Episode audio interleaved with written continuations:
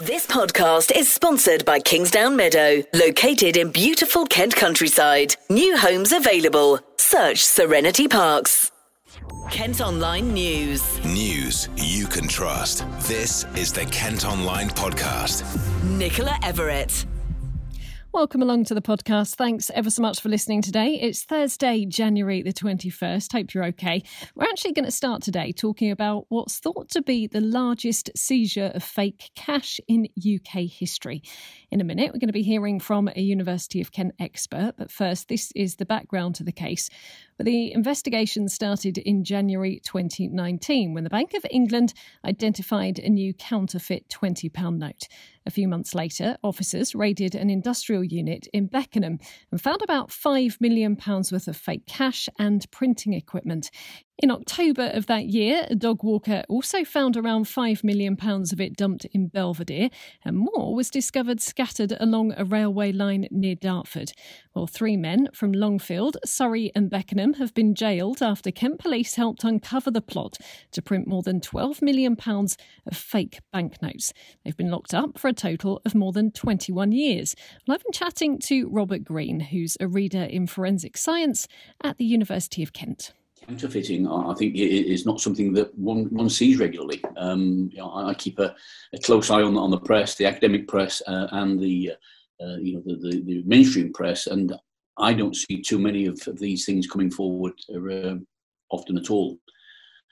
Um, I, I, think it's probably a, a, legacy of of the, the complexity nowadays of banknotes, um, not just the complexity in the uh, the design, of course, because they, they are now well designed. Um, there are a number of security features um, that you can actually see within the uh, the, the, note. Um, of course, holograms, that type of thing, uh, and things that you um, that you can't see. There are things that are uh, probably only only known by the Bank of England. Quite a daring attempt, then, by this gang, really, to try and well obviously all criminals try and get away with their crime don't they mm. in this particular case they were caught red-handed but i mean it it's uh, it was on a huge scale quite a daring attempt by them yes of course and you know one can only imagine what type of impact this has when the, these notes go into circulation um, and you know what impact that that has on uh, on, on the economy. I'm, I'm no economist, uh, but one can only imagine that if we have these uh, counterfeit notes that are circulating, then uh, you know, that will cause the problem, will cause problems for, for the uh, for the government, for the treasury. Kent Online News.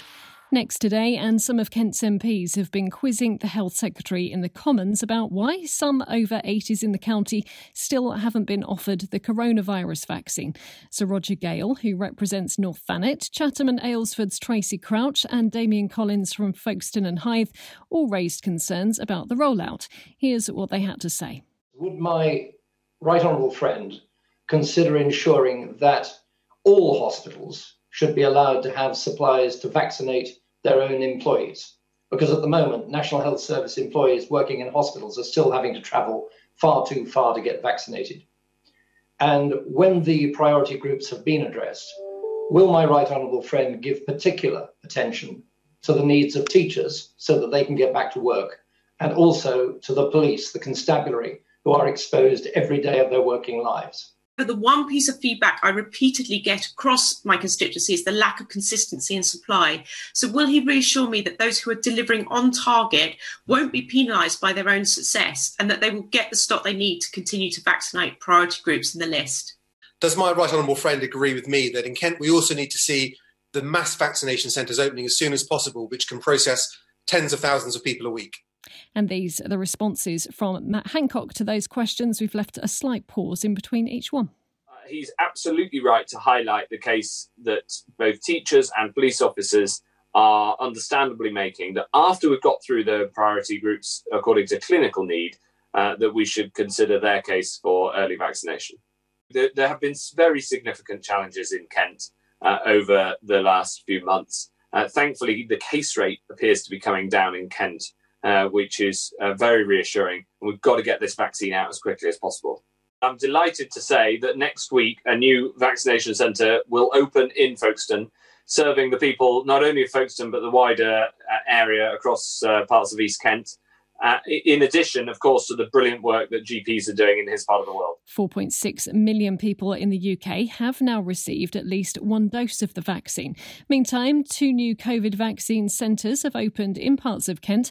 Jabs are now being administered at the Civic Centre in Folkestone and at Lydd Airport on Romney Marsh. Saga has become the first British travel company to say customers will need a coronavirus vaccine before going on holidays with them.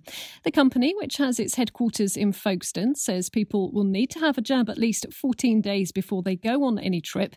They're not going to start breaks again until May at the earliest. You can let us know what you think today by voting in our poll at kentonline.co.uk. We're asking if you'd prefer to book a holiday in the knowledge all those on the trip had been vaccinated. So far, 58% of you say yes, 25% say no, and the rest weren't bothered either way. Some lorry drivers who've tested positive for coronavirus as they tried to cross the border at Dover are being made to drive almost 50 miles to isolate. The Department for Transport has set aside two hotels in Kent, but they're in Sevenoaks and Medway. Well, that's about an hour away from the testing site at Manston Airport in Thanet, but the government says the locations were carefully selected to minimise traffic in the county. There seems to be some hope on the horizon today for struggling Eurostar, which runs trains through Kent. They've seen a 95% fall in passenger numbers during the pandemic and are only running one service a day to Paris and Amsterdam. Now, the French government have said they're ready to prop them up. Ashford MP Damian Green says it would be disastrous if services were lost. It would be very bad for Ashford, but, but very bad for Kent as well, because uh, one of the the great features we've got is is easy access, and not just to Paris, to Disneyland, connecting with the French fast train network to get to the south of France, obviously Brussels as well, and hopefully in the future to Germany. I've been speaking regularly to uh, Eurostar throughout this, and, and they've made various asks of the British government. Um, they would obviously like some uh, financial support, and they would like some of the access charges they pay, both both the French and the British governments for use of the track, to be uh, taken off temporarily. Um, and and I've supported them uh, in that. We've also been hearing from Councillor Paul Bartlett, who's from Kent County Council. Well, it will be a significant blow to Ashford. There are clearly benefits for Eurostar to continue to operate or to restart the services as quickly as possible. The Eurostar service sends a really, really big signal to business and uh, and players around the county and and indeed uh, Europe that Ashford is a, is open for business and wants to encourage um, entrepreneurs to the town. And more than 700 people in Kent have now been fined for breaking coronavirus rules since last March. A total of 729 have been hit with a penalty of up to £1,000 for having house parties, making unnecessary journeys, breaching travel regulations, or going to public places whilst infected with COVID. The Kent Online Podcast with Serenity Parks. Some other top stories today and a man accused of murdering two young women who lived in bedsits in Tunbridge Wells more than 30 years ago has appeared in court via video link and pleaded not guilty. The bodies of Wendy Knell and Caroline Pierce were found in 1987. David Fuller, who's 66 and from Heathfield in East Sussex, is due to go on trial in October. Plans for a huge new theme park in North Kent could be in jeopardy because of a rare jumping spider. The Swanscombe Peninsula is home to the critically endangered species, and conservationists have now submitted an application with the government to protect the area. A decision on whether it should be made a site of special scientific interest is due to be made within the next few months. The Kent Online podcast has been told people who decided not to get stuck in traffic to get to a Winter Wonderland event in Kent won't be getting a refund. You might remember the long queues on the A249 back in December as families tried to reach the showground at Detling.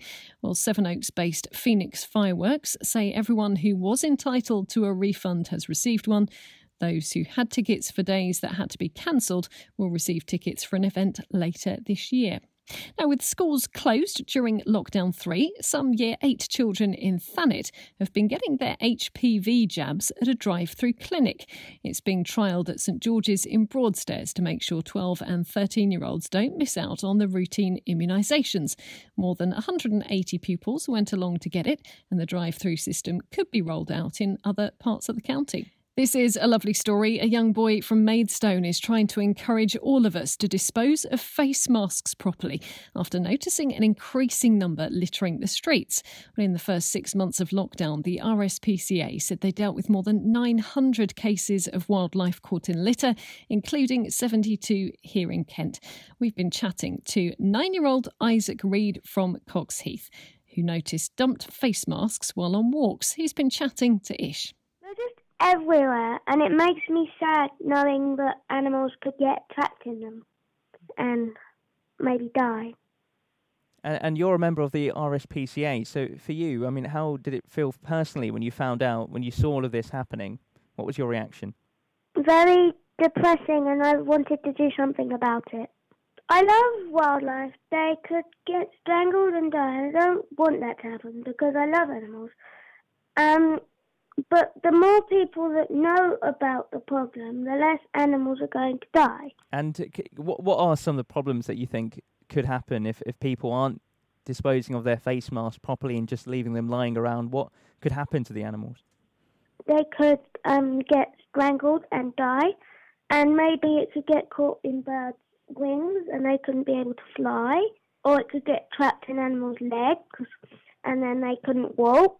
And so, what would be your message to people who aren't disposing of face masks properly? If it, clearly the, uh, you know, I see them out and about myself, just lying on the floor, out going out shopping or in the park. Um, I mean, what would you say to people? What should they be doing? Cut the straps of your face mask and then put it in the bin. Or use a reusable mask. That's even better. Isaac's mum, Kay, shared a poster he made on Facebook. We've seen an increasing number of discarded face masks on pavements, Sometimes they've been stuck in hedges and in trees. Um, we do find walking out in our local area very enjoyable, especially at this difficult time. So we all find it very distressing to see so many face masks littering the local area. And we just want to encourage people to cut the straps so they don't injure wildlife and then pop them in a bin. Are, are you worried about this going forward? Because um, you know, I was saying it, it, seems like there are a lot that aren't being disposed properly. I mean, we come out of this period of a lockdown and and you know to better times hopefully, but then there's still this type of issue that um, is perhaps still emerging and, and could potentially be growing if people are just overlooking it. Yes, I think people are naturally very concerned about the um, catching the virus and the, the health dangers that it might bring to themselves and their families. Um, and it might not be wildlife in the forefront of their minds. Um, so perhaps one of the other reasons we're doing this campaign is is to try and encourage people to think about wildlife as well and how people's actions can impact wildlife. Do you think local authorities and the government more broadly are doing enough to, to raise awareness of this issue? Obviously, we, we always hear about what's happening you know, directly, unfortunately, on people's health, but this is a, a um, you know a byproduct of what's happened during this pandemic. Uh, do you think enough's being said about it? Well, I look at the news on a daily basis, and I personally haven't seen any messages along those lines from the local authority or from the government, which is disappointing. Um, and it would be nice if they could incorporate those messages with their other health information that they give out. Kent Online reports. Police have raised concerns about plans to open an outdoor event space in Medway. The owners of Machine Shop 8 in Chatham Maritime want to convert the cage like structure into a venue for things like drive in film screenings. But Kent Police say they won't support the application as it could cause public nuisance and disorder. A £4 million expansion of a school in Sittingbourne has been given the go ahead. New classrooms will be built at Highstead Grammar, so an extra 150 pupils can go there by 2027. At Kent Online today, you can see what a sports centre in Ashford could eventually look like as work continues on its refurbishment. Millions of pounds is being spent on the Stour Centre, which closed last summer for a year long project. It'll eventually include a climbing wall and new swimming pool features. A sporting legend has sent a video message to a Kent school as they learn from home during lockdown. Hi, Brockhill School. Uh, it's Jonny Wilkinson here, and I just want to send you a message wishing all the staff and uh, students well, and also to say well done for all uh, the amazing hard work, commitment, and dedication to uh, to continue uh, with what you're doing and uh, and striving uh, to for better during such incredibly difficult times. The message seems to be at the moment, and such a, a, big one, is that it's all about health and well-being. And the key for me has always been that this subject is never ending. It is impossible to get to the end of health and well-being. All the greatest achievements in life have been through people seeking uh, more and more uh, health and well-being and, and what that really entails. So um, stay curious, stay excited, stay interested in what's happening inside you more than what's happening around you. And uh, yeah, keep doing what you're doing. I think uh, you guys could be the center of an amazing transformation that's happening all around the world. So uh, take care, wishing you really, really well and well done so far. Good luck. The 2003 World Cup winner went on to congratulate the pupils at the school in Hythe for focusing on, as you heard, their mental health and well-being during the difficult times. You can also see the message at kentonline.co.uk. And there might be pretty quiet at the moment with most stores closed, but we've been having a look back at Kent's shopping centres from back in the day. At Kent Online, you can see how Bluewater took shape before opening in 1999. We've got pictures of the likes of Hempstead Valley when it used used to be the Savacentre, also the Chequers Centre and Royal Star Arcade. Kent Online Sport. Quick bit of sport for you. Football and Gillingham have made the signing of Southampton forward Tyreke Johnson permanent. The Gills are understood to have agreed a deal with the 22 year old until the end of the season, though the length of the contract hasn't been confirmed. He'd originally moved to the club on loan earlier this month. Well, that's all for today. Thanks ever so much for listening. Don't forget you can subscribe to the IM News app to access all KM Group's newspapers. Just head to subsaver.co.uk. News you can trust. This is the Kent Online Podcast. This podcast is sponsored by Kingsdown Meadow, located in beautiful Kent countryside. New homes available. Search Serenity Parks.